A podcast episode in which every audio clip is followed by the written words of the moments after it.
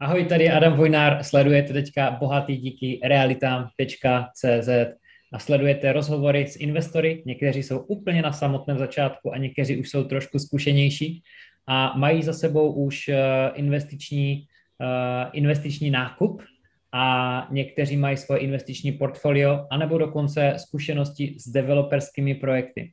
Sledujete tyto rozhovory proto, abyste nabrali, nasáli nějakou uh, inspiraci a odvahu k tomu, abyste vkročili právě do toho světa investorů a jednoho dne třeba nahradili svůj příjem ze zaměstnání příjmem pasivním z nemovitostí. Dnešním hostem je Michal Kotačka. Ahoj Michale, já tě tady vítám. Ahoj Adame, zdravím všechny diváky. Michal je z Brna, hledá svůj investiční nemovitost tady v Brně a vše připadá předražené. Samozřejmě nejenom tady v Brně, ale i všude v jiných koutech České republiky. Takhle na první pohled může přijít předražené. Kouká po rodinných domech více jednotek najednou, aby se posunul ve svých investičních zkušenostech trošku dále. Má za sebou nepříjemnou zkušenost, ke které se potom vrátíme, taky v průběhu tohoto rozhovoru, kdy chtěli koupit, investi- chtěli koupit nemovitost s jednou realitní kanceláří, která nakonec zkrachovala a nedopadlo to vůbec dobře. Michale, kdy jsi začal zabývat nemovitostmi? Jak dlouho to děláš? Jo, já jsem vlastně do toho tak nějak jako spadl, díky tomu, že jsem obdržel najednou trošku větší sumu peněz, tak jsem se rozhodoval, co s tím vlastně udělám. A bylo to vlastně před dvěma roky, kdy jsem obdržel tu sumu, takže jsem začal vlastně studovat, co s tím, protože jsem jako věděl tak nějak povědomě, že nemůžu si to nechat na účtě, protože ta inflace a vlastně znehodnocení těch peněz, takže jsem vlastně hledal prostředky, jak to nějak zhodnotit, aby jsem to vlastně na tom účtě neměl, no. Takže před těma dvěma roky.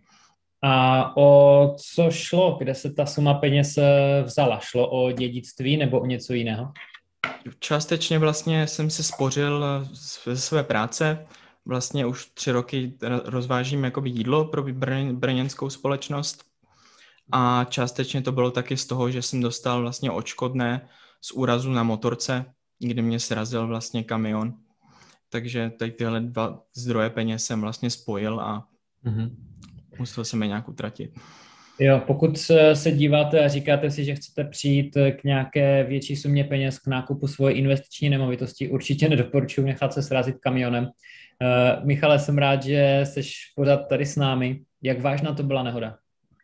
Jo, byla to jako hodně vážná nehoda. Myslím si, že jsem úplně jako šťastný, že jsem vůbec jako tady, protože se mi zlomily vlastně všechny končetiny, některé vlastně víckrát. Měl jsem i jakoby zlomeninou kompresivní obratle, takže prakticky můžu říct, jako, že jsem vůbec rád, že jsem tady. No. Jak dlouho ti trvala ta rekonvalescence? Jo, vlastně než jsem vůbec začal chodit standardně, tak to bylo přes rok.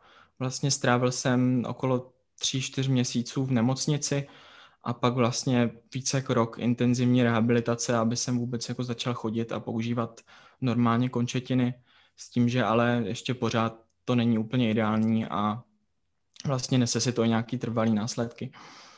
Mm-hmm. Budeš jezdit znovu na motorce? Jo, asi určitě ne. Určitě asi nebudu. Už se toho bojím a mám z toho fakt respekt a myslím si, že se vážíme víc toho života, víc mm-hmm. než toho, jako toho adrenalinu z té motorky a z toho nějakého. Mm-hmm.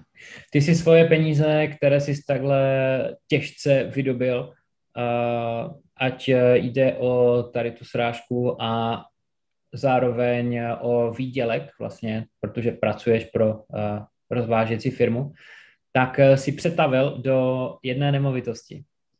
A mě by zajímalo, kdyby si mohl přiblížit, co je to za nemovitost, kde je a kdy jsi koupil.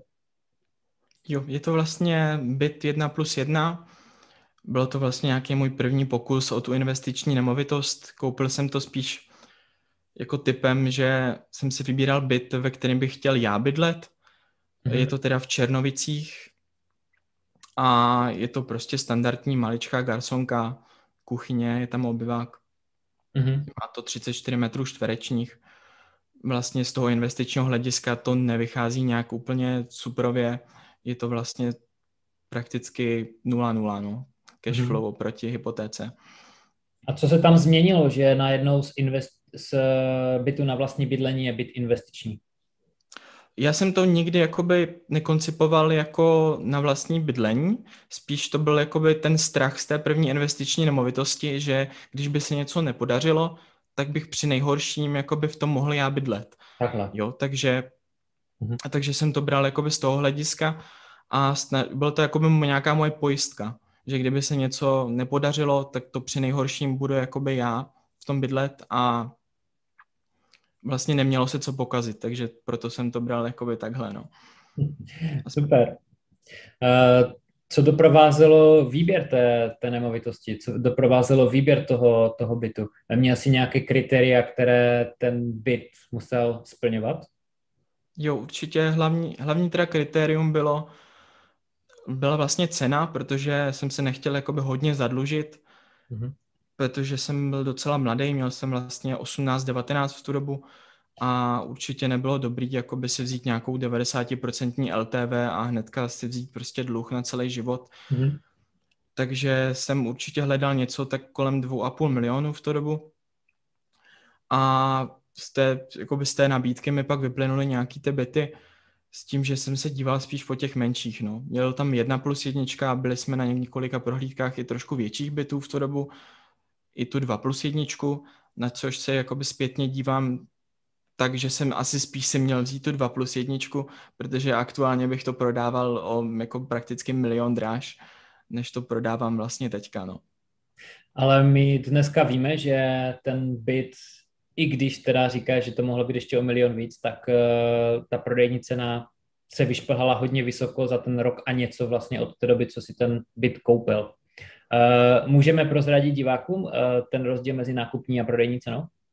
Určitě je to vlastně skoro až neskutečný, ale za prakticky jeden rok se to vyšplhalo o padesát procent nahoru, takže z dva celá tři milionů se to vyšplhalo nějakých tři a půl milionu. Uh-huh. A to se bavíme o bytě v lokalitě, kde jsme si říkali, že už před těmi dvěmi lety to nedává moc smysl kupovat. A přitom se to bylo schopno ještě vyškrábat přes více než milion korun vlastně k dnešnímu dní nahoru. Dneska už víme, že je podepsaná uh, smlouva kupní, takže můžeme se bavit o těchto záležitostech více, více do hloubky. Uh, a uvažoval jsi nad jinou lokalitou než pouze Brno? Uh, zatím jsem vůbec jakoby neuvažoval a to hlavně díky tomu, že to mělo být jakoby pro moje bydlení. Aktuálně, když už jsem jakoby v tom stavu, že už to vidím čistě jako investici a hledám i víc jako jednotek, tak už se dívám i vlastně po nemovitostech, které jsou kousek od Brna. Teďka jsem si koukal na třeba Rajhrad, Modřice nebo Sokolnice, tak to jsou vlastně vesničky nebo města, které jsou vlastně jeden, dva kilometry od Brna a vychází mi to tam trošku líp, ta návratnost. Takže teď se tomu vyloženě nebráním, ale předtím jsem nechtěl jít jinam než do Brna. Samotná ta lokalita v tom Brně mě byla prakticky jedno. Bylo mi jedno, jestli to budou Černovice nebo jestli to bude Lišeň, jenom mi, aby mi to prostě dávalo nějaký trošku smysl, mm-hmm. jako početně. No. Jakým způsobem zapadá investování do nemovitosti s tím, co teďka děláš a čím se zabýváš? Máš na to čas? Jo, teďka vlastně, já jsem ještě pořád student na vysoké škole, takže prakticky času mám jako hodně, protože ta škola není až tak moc náročná, mm-hmm. takže jako dá se říct, že to je skoro hlavní činnost, jako které se chci do budoucna věnovat a postupně jako doufám, že do toho nějak přejdu a chtěl bych se tomu začít jako věnovat víc. A když se bavíme teda o tom, že jsi na vysoké škole, jak se na tebe dívají třeba spolužáci? Bavíš se s nima o tom, co děláš? Jo, jako vlastně není moc lidí, kteří by vědělo jakoby přesně detaily, to, co kupuju, co nekupuju. Určitě to sděluju jakoby nějakému trošku blížšímu kruhu kamarádů, ale já mám docela štěstí, že většina mých kamarádů jsou takový podobně šílení jako já Takže mám vlastně kamaráda, který má vlastně firmu, firmu s milionovým obratem. Mám zase dalšího kamaráda, který vlastně analyticky sází vlastně na, u, u sázkových kanceláří a vydělává si tím miliony ročně. Takže hmm.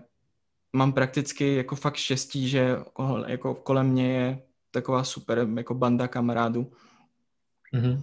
Tak to je výborné. Důležité je právě to prostředí, kde se člověk nachází.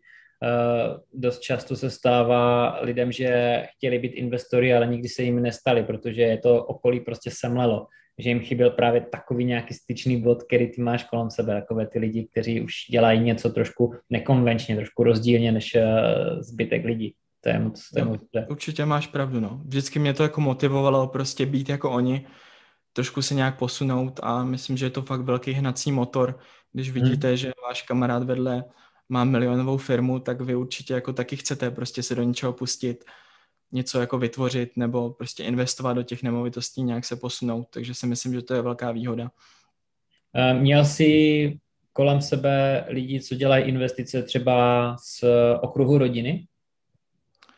O, jakoby z, o rodiny vůbec. Vlastně má rodina, jak už jsi zmiňoval předtím, tak já pocházím z rodiny, která prakticky byla celý svůj život vlastně ve dluhu.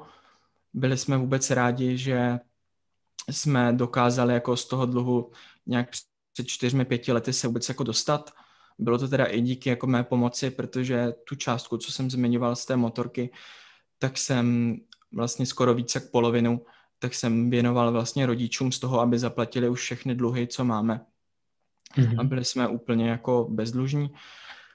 A jo, prakticky v rodině teda v životě jsme neměli nikoho, kdo by investoval vlastně ani korunu, spíš jsme to měli z toho druhého pohledu, no. Spláceli jsme vlastně dluhy a jsem vlastně rád, že jsme se z toho vůbec jako takhle dostali, jo. A myslím si, že to je příklad vlastně třeba pro diváky, který nemusí být v nějaké jako dobré situaci a jako vězte, že to prostě jde, když si dáte nějaký dobrý limit a budete na tom pracovat, tak si myslím, že se určitě dá z toho dostat a jde to vlastně protransferovat vlastně až na tu investiční nemovitost, kde jsme vlastně teďka už v plusu. Mm-hmm. To je výborné. A co se tam stalo s tou realitní kanceláří? Jo, bylo to vlastně, dá se říct, tak před deseti lety. Já si toho moc nepamatuju, znám to spíš jako bez povídání od rodičů, protože jsem byl ještě velmi mladý v tu dobu. Mm-hmm. Ale bylo to prakticky jakoby případ toho, že my jsme se vybírali jako dům, kde budeme bydlet. Chtěli jsme se přestěhovat z panelového domu, z panelového bytu v Brně do nějakého domu. S tím, že jsme si teda už všechno vybrali, podepsali jsme rezervační smlouvu, kupní smlouvu a v tu dobu vlastně nebyl ještě, nebyl ten realitní zákon, takže si realitky mohly nabízet svoji advokátní úschovu. A my jsme ještě určitě nebyli znalí vůbec tady tom právu v žádným realitním biznesu ani nic podobně, mm. takže jsme se snažili prostě vyhovět těm kupujícím, teda těm prodávajícím a vlastně té realitce a poslali jsme vlastně i ty peníze z hypotéky, co jsme si na to vzali, i tu vlastně naši sumu jsme potkali, poslali na tu advokátní úschovu mm. s tím, že paní nastřádala pět, šest, sedm advokátních úschov a vlastně ukradla ty peníze. Jak ta paní dopadla? Jo, paní vlastně sedí v ne- ve vězení s tím, že ale bohužel ani, protože ona neměla žádné krytí, jakoby díky pojišťovně, což taky nebylo povinné, tak jsme neviděli z toho nikdy ani korunu, protože se k tomu nikdo nepostavil. Realitka prakticky zkrachovala a neviděli jsme ani korunu. Mhm. A paní se zebrala s tím a utekla do Spojených států a tam ji našli, anebo přijela zpátky? Uh, v podrobnosti úplně nevím. Nevím, kam přesně jako odjela, ale vím, že teďka sedí vlastně ve vězení a jo. více jako komunikace jsme k tomu nedostali. No. Uh-huh. A tady šlo o byt na vlastní bydlení, nešlo o investici? Jo, šlo to na vlastní bydlení, takže vlastně to bylo ještě o to horší, protože my jsme museli vlastně ten svůj byt platit dál s tím, že jsme měli vlastně hypotéku na bydlení, kterou vlastně nemáme. Takže jsme byli v situaci, kde musíme platit prakticky dva nájmy a žít jenom jako v jednom, no. Takže většina prostě rodinného rozpočtu šla prostě na hypotéku a na nájem, takže na to jídlo ani další aktivity toho už prakticky moc jako nezbývalo. Mm-hmm. To je šílený, no. Takže z toho vyplývají dvě, dvě nějaká po, po naučení pro diváky, že vlastně uh, realitní kancelář, makléř musí mít pojistku. A druhá věc je, že posílat prostě hypotéku, tu celou sumu té nemovitosti na účet realitní kanceláři prostě jednak se nesmí a jednak uh, i kdyby se to mohlo, tak to není úplně nejlepší, nejlepší cesta. A nebo i do té úschovy. Ty jsi říkal, že vy jste poslali peníze do uh, úschovy k advokátovi a i tak to prostě... Nebylo to teda do úschovy advokátovi, spíš jakoby oni se tvářili, že to je úschova u realitky a měli to jakoby na účtě, ale prakticky nebyla to advokátní úschova. Rozumím. Takže takhle to bylo. Rozumím, rozumím. Dobře. Posuňme se teďka o pár let dále. Stala se nehoda, dostal si svoje finance, vydělal si mezi tím taky nějaké peníze při studiu a seš před nákupem svého prvního investičního bytu tady v Brně v Černovicích. Jak těžký byl pro tebe ten nákup? Vlastně jako pro člověka, který znal bydlení pouze to, v kterém bydlá se svými rodiči. A teď najednou si byl postavený před nákup svého vlastního bytu na investici. Mm, jo, já jsem si vlastně dával docela na čas, protože jsem to chtěl mít fakt dobře nastudovaný. S tím, že já mám docela dobrou znalost angličtiny, takže mi nedělalo problém se orientovat i třeba v zahraničních zdrojích. Takže jsem si fakt nakoukal realitní investory ze zahraničí. V Česku jsem toho moc nepobral, protože jako moc kontentu jako tady není. Ale právě z toho zahraničí si myslím, že je hodně jako dobrých tváří, ze kterých se jde naučit jako super zkušenosti. A dával jsem si teda na čas, než jsem se do toho vlastně pustil, s tím, že pak jsem začal nějak projíždět ty S-reality a měl jsem vlastně výhodu v tom, že, jak už jsem říkal, tak jsem kupoval nevyloženě investiční věc, ale kupoval jsem věc, při které jako při nejhorším budu bydlet sám. Takže jsem spíš vybíral něco, co je pěkné, co vlastně je třeba po rekonstrukci, do čeho nebudu muset dát další prostředky a bral jsem to spíš tímto způsobem. No. Nebylo to jako vyloženě, že bych potřeboval něco, co je úplně nejlepší a dává největší smysl na papíře a je tam největší výnosnost. Mm-hmm. Takže to byla určitě jakoby možná chyba, kterou jsem udělal. Mm-hmm. A když si vlastně všecko studoval, co se těch investic týká, tak proč ses na to díval tu optikou toho, že při nejhorším by to bylo tvoje vlastní bydlení? Byl tam nějaký strach z toho nákupu, že to i přes to všechno nevyjde? Jo, byl tam určitě strach z toho nákupu, určitě strach z toho, že jsem jakoby velmi, velmi mladý. Měl jsem v tu dobu osmnáct let a není to moc jako běžný, že by si osmnáctiletí kupovali nemovitost. Určitě to taky bylo z toho, z té předchozí zkušenosti, co jsme měli s rodičema. Vlastně bál jsem se toho, pročítal jsem úplně každý řádek vlastně smlouvy, co tam byla, aby se nám něco takového nestalo. Dával jsem si fakt pozor na tu advokátní úschovu, prověřil jsem si advokáta na advokátní komoře. Byl jsem jako z toho až, až dá se říct jako paranoidní, že jsem vlastně proklepával úplně každou maličkost a i tak jsem si říkal prostě, když něco nevyjde, když se nenajde nájemník, ať prostě mám nějaký ty zadní vrátka. Což si myslím, že bylo teda zbytečný, ale, ale aspoň jsem to tam jako měl, protože kvůli té vlastně jako předchozí zkušenosti, no. Já se té paranoji vůbec nedivím, teda Michale, já bych byl na tom asi, možná bych to asi ani nekoupil, jako, takže upřímně, uh, super, smekám, že ses do toho pustil i přes tady tuhle rodinou ne, ne super zkušenost. Na druhou stranu, jak říkáš, už jste celkově v plusu, už máte za sebou. Takhle, kdyby si člověk na to díval tak, mám prostě špatnou zkušenost, ukradli mi peníze, realitka, přišel jsem u všecko, musel jsem platit dva nájmy, to musím splácet, už nechci o investicích nikdy nic slyšet. To by byla velká škoda. Teďka vlastně, určitě. teďka vlastně díky té investici je tady nějaký milion korun navíc během docela hodně krátké doby, ať se na to díváme jakoukoliv optikou, tak prostě rok a něco je strašně krátká doba. Uh, ty jsi zmínil, že se díval po nemovitosti, kde nejsou třeba žádné úpravy, opravy a tak dále. Uh, I přesto všecko dělal si tam nějaké opravy nebo úpravy, nebo vůbec žádné, nemusel na to sáhnout? Jo, prakticky dělal jsem jenom jako drobnosti, no, jako vymalování. Jo. že jako podlahy jsem vůbec nedělal, koupelna byla v super stavu, kde jsme jenom vyměnili vlastně sprchovou hlavici a jako prakticky tam nebylo vůbec moc jo, věcí. Kupovali jsme vlastně věc, která vyloženě bude bez oprav, protože jsem s tím neměl vůbec žádné zkušenosti a bylo by to další riziko. A nenechával jsem, teda přiznám si, že jsem si nenechával moc jako peněz bokem, takže vyšlo mi to jako nakonec docela natěsno, takže to byla taky jako chyba, kterou jsem udělal, že jsem to trošku překalkuloval, ale vlastně šetřil jsem, jako chodil jsem do práce víc v tu dobu, přesně, aby mi to jako nějak vyšlo a jako počítal jsem s tím, že nebudu muset dělat žádnou rekonstrukci. Jak jsi vybíral nájemníka? Pověřil jsi tím realitní kancelář, nebo jsi to dělal sám? Dělal jsem to vlastně sám a paradoxně vlastně jsem, můžu to asi prozradit, zvolil nájemníka vlastně ukrajinské národnosti, mm-hmm. což trošku jsem byl z toho skeptický, ale vlastně nakonec teďka se jako na to dívám tím způsobem, že vlastně je to možná lepší než vlastně český nájemník, protože nikdy jsem neměl žádný problém vlastně se splátkou toho nájmu, nikdy nebyl vůbec žádný problém s komunikací.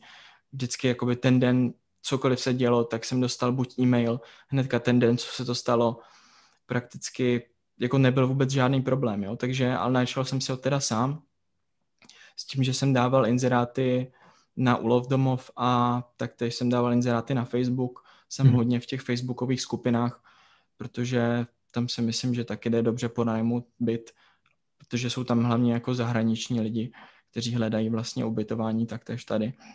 Hmm. Bylo to dopředu myšlené tak, že tam bude někdo ze zahraničí, anebo to prostě vyplynulo, protože se přihlásili? Bylo to spíš jenom z toho, že se přihlásili a že dali vlastně jakoby nejlepší nabídku. Mm-hmm. Jo, tak tož to bylo vlastně kvůli tomu, že oni přišli a vlastně už měli ten nájem jako prakticky v hotovosti, takže já jsem viděl, jakoby, že oni mají jako chuť jít bydlet a že mají připravený ty prostředky a nejsou to lidi, co se jako koukají, jestli náhodou by se nepřestěhovali a takhle. Jo, prakticky viděl jsem tu jejich motivaci do toho bytu jít a ten den už prakticky jsme si podali ruku a mm-hmm. super. Vyšlo to. Super. Uh, mohl bys nás trošku provést tou ekonomikou té nemovitosti? Uh, kolik z toho zbývá nebo naopak musíš doplácet? Ty už jsi zmiňoval, že to nebyla úplně nejlepší výdělečná nemovitost, uh, takže předpokládám, že se tam musí doplácet měsíčně nějaké peníze na tu hypotéku a na ten provoz. Je to vlastně, skoro to vychází úplně na nulu, no. Ale je to vlastně díky tomu, že já jsem si hloupě prakticky vzal hypotéku na dvacet let a ne na třicet let, mm-hmm. protože to byl další vlastně faktor, že jsem se bál a nechtěl jsem být tak zadlužený, že jsem myslel, že to zaplatím jakoby co nejdřív. Matematicky to, už to teďka vidím, že to vůbec jako nedává smysl a byla to další jako chyba, co jsem udělal, ale právě díky tomu, že to bylo jenom na dvacet let, tak ta splátka byla vlastně vyšší a byla prakticky v tom levelu jakoby s fondem oprav. To bylo přesně na tom nájmu, za který jsem to dokázal pronajmout. Mm-hmm. Tak ale aspoň si na to nemusel doplácet žádné peníze a musím říct, že najít byt v Brně takový, aby člověk na něho nemusel doplácet a ještě s dvacetiletou hypotékou, to taky není jenom tak. Jak dlouho ti trvalo, než, nebo takhle, kolik nemovitostí si prohlídnul nebo spočítal, než si našel tady tento byt? Jo, uh... prakticky dá se říct, že tak třicet čtyřicet, jo, bylo to všechny vlastně byty jedna plus jedna, jedna plus ká ká, dva plus jedna v Brně, co byly v nějakém horizontu třeba tři čtyři měsíců, který vlastně jako dávali smysl, protože novostavby jsem rovnou jako vyloučil, ty byly tu dobu strašně předražené a díval jsem se spíš na nějaký rozumný poměr cena výkon, tak jsem nechtěl úplně jako zbořený byt, protože to mi taky nedávalo smysl. Hmm. A dá se říct třicet čtyřicet, s tím, že na prohlídkách jsem byl tak pět šest. Mm-hmm. Bylo to jako moc. Uh, byl to byt, který po těch třicet čtyřicet, uh, které jsi našel na internetu, tak byl to byt, který něčím vynikal? Byl úplně jiný než ostatní, třeba co se ceny týká? Ceny úplně ne, ale líbilo se mi to, že to je vlastně čerstvě po té rekonstrukci, a že tam nebude muset dělat vůbec nic, takže tomu jsem dával vlastně ty plusové body A hlavně ještě teda můžu prozradit, že se mi podařilo s majitelkou vyjednat jakoby slevu mm-hmm. oproti těm inzertním portálům, protože ten byt už tam byl docela dlouho a vlastně bývala paní majitelka ho asi chtěla jako rychle prodat, takže jsem jí nabídl vlastně výraznou slevu a nakonec jsme se vlastně dohodli. Mm-hmm. A proč si myslíš, že ten byt tam byl tak dlouho? Uh, myslím si, že to bylo kvůli tomu, že ta cena na tom inzertním portálu byla dost vysoká, ale já jsem i přesto vlastně zavolal a zkusil yeah. jakoby nějakou tu slevu jako vyjednat a s tou cenou mi to dávalo smysl, protože kdyby ta sleva nebyla, tak určitě bych do toho nešel, protože by mi to vycházelo vlastně záporně. Mm-hmm. Takže no. myslím si, že to byl ten důvod. O kolik slevnila? Jo, bylo to sto padesát tisíc mm-hmm. na tu dobu. Takže dejme tomu, že předešlý majitel, majitelka nepracovala s, to, s tou cenou a i tak to chtěla rychle prodat. Jo, myslím si, že to tam bylo zbytečně dlouho za pořád jakoby stejnou cenu, no, mm-hmm. ten byt. Mm-hmm. Nevíš, jak dlouho tam byl, než uh, se, se vlastně ocitnul ty a chtěl si tu slevu, nevíš, jestli šlo o měsíce? Uh, týdny? Měsíce, no, spíš jakoby určitě dva, tři měsíce. Jo. To tam bylo jo. pořád a když to tam furt bylo, tak už jsem si říkal, hele, tak já to prostě zkusím, zavolám tam, vypadá to dobře na obrázcích, tak třeba to klapne. Jo, z toho vyplývá právě další uh, věc, kterou by investor, kterou by se měl vystříhat, a to je, je fajn vyzkoušet tu cenu dát trošku výše, co vlastně dělá ten trh, jak reaguje, a, ale potom je důležité, když to člověk přestřelí, tak s tou cenou umět pracovat, to znamená nenechat to tam fakt měsíce, ale pojďme teďka tu cenu trošku snižovat, a než se ten zájem nějakým způsobem prostě provalí a, a já vidím, že to je ta správná cena, za kterou by se to mělo prodat. Obzvlášť teda, když uh, ty peníze potřebuju trošku rychleji a nemám na to prostě rok na ten prodej. Dobrý. Jak moc jde o pasivní příjem? Teďka aktuálně skoro vůbec, protože já vlastně ani ty peníze jako prakticky nepotřebuju. Žiju vlastně pořád ještě u rodičů, jsem vlastně student a jakýkoliv jako pasivní příjem, jestli třeba jako normálně aktivní příjem z práce, si myslím, že pro mě jakoby vyloženě fakt nadstandardní oproti mým jako vrstevníkům. Takže mě vyloženě teďka nejde o ten pasivní příjem, spíš mi jde o ten příjem jako z hlediska toho majetku, protože čím víc toho majetku budu mít teďka, když jsem mladý, tak se to pěkně zúročí a dovedu se představit, že ve třiceti prakticky ten pasivní příjem bude už na takové úrovni, že já nebudu muset dělat skoro nic. Já si myslím, že ty nejsi typ, který by chtěl dělat nic, uh, už jenom z toho důvodu, že máš tady zaměstnání vlastně a jak říkáš, na standardní příjem proti tvým vrstevníkům a e, nákup nějaké nemovitosti, celé si to obstaráváš kolem dookola, ten nákup, provoz i ten prodej teďka. Takže spíš jde o to možná e, dělat to, co člověk chce dělat, a ne to, kde Jasně. opravdu má pocit, že ten čas ztrácí. Jo, já beru vlastně i ty nemovitosti tak nějak jako svůj koníček, neberu to určitě jako nějaký zaměstnání, protože jo. já to beru jako prakticky nějakou hru, protože mě baví vlastně nakupovat si ty políčka, ty nemovitosti a vlastně jakoby to svoje impérium. Beru to fakt jako kdyby člověk jako hrál počítačovou hru a nakupoval si tam jako ty nemovitosti, no. Takže mm. z toho hlediska mě ty nemovitosti jako extrémně baví a určitě bych se chtěl v tom posouvat jako v budoucnu. Mm-hmm. Jak bys to udělal dnes, kdybys tu nemovitost kupoval znovu? Jo, nemáš žádnou, máš ty peníze, máš ty zkušenosti, co máš teď. Co bys udělal jinak?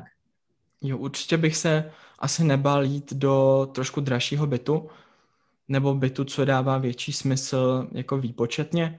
V tu dobu já jsem byl vlastně na prohlídce ještě bytu dva plus jedna, který ale se neprodal za tu cenu, protože tam nakonec vznikla aukce, protože bylo víc, víc účastníků. A zpětně se dívám, že jsem vlastně mohl třeba i do té aukce, že by mě vůbec, jako ta hypotéka, první věc je určitě, že si vzít na těch třicet let, což by mi uvolnilo hodně cash flow a mohl bych si teda vzít nějaký ten dražší byt s tou větší hypotékou.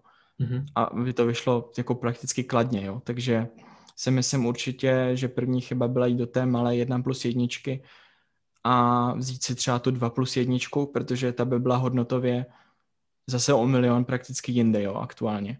Mhm. Bylo to vlastně padesát čtyři metrů čtvereční, to, co jsem koupil, bylo třicet čtyři. A mohl jsem to koupit prakticky za podobnou cenu, jo. Takže to si myslím, že byla určitě chyba, kterou jsem udělal. Mm-hmm. A měl jsem do toho jít, jo. Ta druhá chyba, teda ta hypotéka, určitě těch třicet let, nebrat si dvacet, prakticky skoro možná i čtyřicet let, jo, jestli to některé banky nabízí. Mm-hmm. Někteří lidi se toho bojí, ale vlastně, když jste mladí, tak já už o tom, jakoby, to je to strašná výhoda si moc vzít hypotéku na čtyřicet let, protože vám to, to cash flow dostane fakt velmi nízko a vychází vám fakt dobře věci. Mm-hmm. Na druhou stranu, tím, že jsi měl tu hypotéku vyšší splátky na dvacet let, tak je dost možné, že celková ta částka, kterou by si splatil na té hypotéce, byla nižší. Takže tím, že jsi měl ty vyšší splátky a méně bys přeplatil, tak to znamená, že vlastně při tom prodeji zase budeš mít víc peněz do kapsy najednou, jednorázově. Jo, jasně. Určitě jakoby splácel jsem víc té jistiny, hmm. takže jako vesměs ke konci to bylo docela jedno, jestli budu mít v kapse ty peníze z, jakoby z nájmu, anebo je budu mít v podobě prodeje z té jistiny. Takže to jako moc to neudělalo, no. Mm-hmm. Ale je to dobře, do, dobré to, že to, tady se o tomhle bavíme, protože je fajn si uvědomit předtím, než člověk investuje, jestli je investor, který investuje do té nemovitosti jako aktiva a spekuluje na tu cenu a na ten růst a tak dále, což je více tvůj případ teďka, anebo jestli je ten investor, který chce to měsíční cash flow a snaží se o co nejnižší ty měsíční splátky za jakoukoliv cenu. Což je právě to, o čem říkáš, že bys chtěl dělat do budoucna. Jo. Co bylo na tom nejtěžší, na tom se zorientovat v tom nákupu té, té investice? Co si myslíš, že bylo takové, že jsi říkal teď zpětně, tohle byla fakt těžká věc a jsem rád, že jsem to přešel, protože tohle mi klidně mohlo do, celého, do celé věci hodit vidle a nikdy bych neinvestoval peníze. Je tam něco takového? Mm, jako upřímně, pro mě to byly hodně ty právní věci, no. Protože bylo tam fakt hodně jakoby zákonů, v kterých jsme se potřebovali jako zorientovat, ať už třeba i s tím prodejem, i s tím nákupem, vlastně ten štítek, o tom jsem vlastně nic nevěděl. Bylo tam vlastně spousta dokumentů, prohlášení vlastníka, vlastně o ničem takovým jsem vlastně nevěděl. Trošku mě to jako děsilo, že jsem nevěděl ani kde to sehnat, ta komunikace s tím vlastně správcem toho bytového domu. Jako myslím si, že pro mě byly určitě nejtěžší ty právní věci, no. Mhm. Ale společně s tím nákupem vyloženě asi neřek, nemyslím si, že bylo něco vyloženě úplně tak těžkého, že jsem se to fakt obával, že by jo. to nešlo jako překonat. Jo. A když se bavíme o těch právních věcech a o těch jednotlivých krocích, které navazujou, myslíš si, že je nutné, aby každý investor všecko znal úplně do posledního písmene, anebo se to dá nějakým způsobem vyřešit jinak, třeba outsourcováním na to, že si najmeš svého vlastního právníka při nákupu té nemovitosti? Jo, určitě to jde řešit vlastně obouma způsobama. Určitě jde to jakoby studovat, a, ale zabere to fakt hodně času, ale na druhou stranu zase člověk ušetří nějaké peníze, nepotřebuje platit advokáta, nepotřebuje si vlastně vystavovat smlouvu od advokáta, třeba nájemní. Ale zase na druhou stranu může jako něco určitě přehlédnout. Takže za mě asi je lepší možná jako mít určitě někoho na tu konzultaci, ať už je to zkušený třeba realitní makléř, který se fakt vyzná, anebo je to prostě ten právník. No. Mm-hmm. Co si myslíš o dnešním realitním trhu, když se na to teďka díváš a hledáš další nemovitost k investici? Když to jo, jako aktuálně, aktuálně je to horší, než to bylo před tím třetím rokem, vidím to tam. A je to určitě dražší, vychází to všechno hůř, ale právě proto mě to motivuje se právě koukat do něčeho, co je tak jako nadstandardní. Právě proto se teďka koukám po něčem, co je vlastně rodinný dům a má to třeba tři jednotky, mm-hmm. protože už chci teda jako investovat ve větším a tím, že vlastně budu investovat ve větším, tak se mi kolikrát jako dostane nabídka, která dává smysl, protože tam je větší plocha, lidi to plocha jako prodávají najednou jako balíček, tudíž tam je určitě nějaká sleva, než mm-hmm. kdybych prakticky kupoval tři byty po jednom. Takže jo, určitě ten trh je vlastně trošku přehrátej, až bych jako si dovolil to říct. Ale dají se tam pořád jako najít složné nemovitosti, které dokoupit, si myslím. Zmiňuješ teda další nákup, další nemovitosti. Chceš se posunout dále, už nejde o jednotlivé byty, tak jak jsi koupil před tím rokem a půl přibližně, nebo rokem a čtvrt, ale už jde o to, abys koupil několik najednou. To znamená, je tam docela velký posun, teda musím říct, což je úplně, úplně skvělé. A jaký je první krok, co teďka vlastně budeš dělat? Příští týden, příští měsíc, k tomu, aby ses posunul, k tomu, aby ten nákup třeba do roka proběhnul. Mm-hmm. Jo, vlastně já už ty kroky asi dělám i v tu dobu, co vlastně jsem prodával ten byt, s tím, že nemám teda ještě ty peníze úplně na účtě a nemůžu ještě jako přijít prostě na prohlídku a říct, hele, beru to, ale vlastně hledám nemovitosti už prakticky, já se snažím vzdělávat i průběžně, i v tu dobu, co jsem věděl, že nemám ani kačku, tak prostě jsem byl na těch S-realitách a vlastně prakticky každý den jsem se koukal na různý inzeráty, co vyšlo novýho. Mám vlastně několik upozornění na S-realitách, které mi chodí každý večer na e-mail a fakt jsem studoval a počítal si ty nemovitosti, jak vychází. Takže to si myslím, že je vlastně první krok. Mm-hmm. Učit nastudovat jakoby vůbec, co připadá v úvahu. Prakticky je možný vlastně pro mě teďka rozšířit ty obzory, koukat se třeba na jiné města, snažit se nastudovat nový trh, protože já si myslím, že je to hodně o tom trhu. Já třeba dobře znám Brno a okolí Brna, ale kdybych přišel do Ostravy, tak prakticky o tom nic nevím. A určitě by mi to trvalo půl roku, rok, než bych vůbec se zorientoval, kde jaká část, co jak je výhodné. Takže pro mě první krok určitě bude nastudovat tu nabídku a počítat si ty nemovitosti, jak mi to vyjde. A vlastně druhý krok, který bych chtěl ještě udělat, je určitě si připravit financování. Mm-hmm. Předchválit si hypotéku a vědět vlastně, jak je můj jako maximální budget, co jako si můžu dovolit. To by měl být jako druhý krok. Mm-hmm. Uh, tohle je věc, do které se pustíš v momentě, kdy budeš mít peníze připsané na účtu, anebo když uvidíš už nemovitost k nákupu?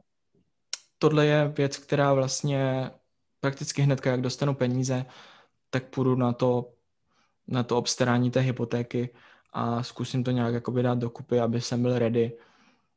Protože vím, že prakticky něco koupím jako za rok. Určitě, jo. I kdyby to nemělo dávat tak moc smysl z hlediska cashflow, tak si myslím, že určitě něco koupím, i kdyby to mělo vycházet vlastně na nulu. Jo. Protože proč? Protože už máš tu zkušenost tady s tímto bytem a víš, že si to svoji cenu udrží a půjde nahoru? Uh, já to vidím z hlediska toho, že já mě nic nenutí prodávat, protože to jsou to peníze, co nepotřebuju. Hmm. Na nic vlastně nešetřím, nechci si koupit prostě drahý dům, nechci prostě nějaký drahé auto, takže já nemám motivaci prakticky ty peníze utrácet, takže mi vůbec nevadí, když je někde utopím jakoby v krizi na deset let. Hmm. A vidím v tom vlastně, nejvíc v tom vidím asi je tu splátku té hypotéky, protože když si vezmu nějakou hypotéku trošku větší, tak prakticky mi to sice skrytě, ale bude mi to tvořit ten vlastně pasivní příjem vlastně skoro dvacet tisíc měsíčně na té splátce té jistiny. Takže chci investovat co nejdřív, aby se všechny tady tyhle částky, ať už to je růst nemovitostí, je to ta zaplacená jistina a případně i nějaké to cashflow, aby to dávalo smysl a co nejdřív se to začalo střádat. Mm-hmm. Perfektní, to se mi uh, líbí, to je moc pěkný cíl. Uh, už jenom z toho důvodu, že jsi ve výborné situaci a tím je, já nepotřebuju peníze. Nebo všichni potřebujeme peníze, ale nepotřebuju je právě na ty věci, uh, co je snem třeba mých vrstevníků nebo ostatních lidí.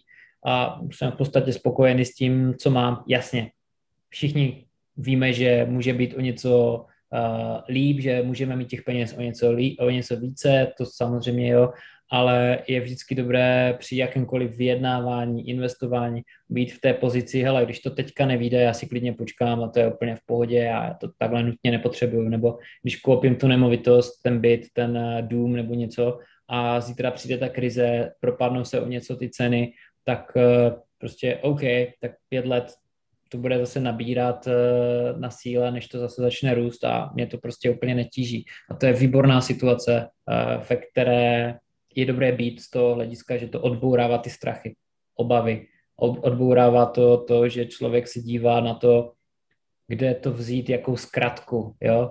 Kde prostě něco urychlit tam, kde se to urychlovat nemá. Takže tohle je výborná situace právě. No. Jo, já to vlastně vidím i z toho hlediska, že třeba když už ten člověk ten koupí jako ten byt, tak se málo kdy stává, že by vlastně vlastník toho bytu snižoval nájem tomu nájemci. Takže mm-hmm. když si člověk vybere nájemce a domluví se s ním, hele, je to mladý kluk, chce tu být třeba dvacet let a prakticky si domluví jakoby ten nájem, který mu dává to nulové cashflow, tak ho vlastně skoro nic ani jako neohrozí. Takže prakticky jako je mu jedno, jestli tam bude pět deset let, když mu to cashflow vychází dobře a i když se ceny jako propadnou o dvacet až třicet procent, tak prakticky já, když tomu nemovitostí nepotřebuji nějak pohnout a to cashflow mi vychází dobře, tak nemám jako důvod prostě si něčeho bát, si myslím. Mm-hmm. Mm-hmm. Pravda. Michale, když tady budeme spolu mluvit za tři měsíce, a se si zavoláme za nějaké tři měsíce, kde budeš v té, za tu dobu? Co si myslíš, že zvládneš, co se týká uh, nákupu tvojí nové investiční nemovitosti? Mm-hmm, jo, určitě pokud teda všechno klapne a obdržím ty peníze, tak si myslím, že bych měl být vlastně v tom procesu schvalování té hypotéky a s tím, že myslím si, že za tři měsíce už určitě přijdu s tím, že jsem na některých nemovitostech byl se podívat osobně a určitě jsem si jich prověřil jako desítky vyloženě na inzertních portálech, ale chtěl bych do třech měsíců určitě už jako navštívit a udělat si jakoby nějaký obrázek i třeba z hlediska toho, co bude potřeba na rekonstrukci. Je to vlastně víc jednotek najednou, takže tam musí být větší rezerva. Musím si to nějak jakoby naplánovat, rozvrhnout určitě a chtěl bych určitě už přijít jakoby za tři měsíce s nějakým tím plánem. Prakticky, co budu kupovat, jak to vychází početně, co je mu jako budget. Mm-hmm, super, super. Držím palce, to dobře dopadne. My jsme teďka úplně na samotném závěru tohoto rozhovoru. Divákům děkujeme a posluchačům za to, že s náma vydrželi až úplně do samotného závěru. Dejte like, pokud se vám video líbí, sdílejte s někým, koho si myslíte, že to bude inspirovat. Podívejte se na to klidně ještě znovu, protože já myslím, že tenhle ten příběh je opravdu zajímavý, co Michal zažil s, sám s tím, co vlastně když nakupoval investiční nemovitost, ale i se svými rodiči při nákupu předešlé nemovitosti, čemu se vystříhat.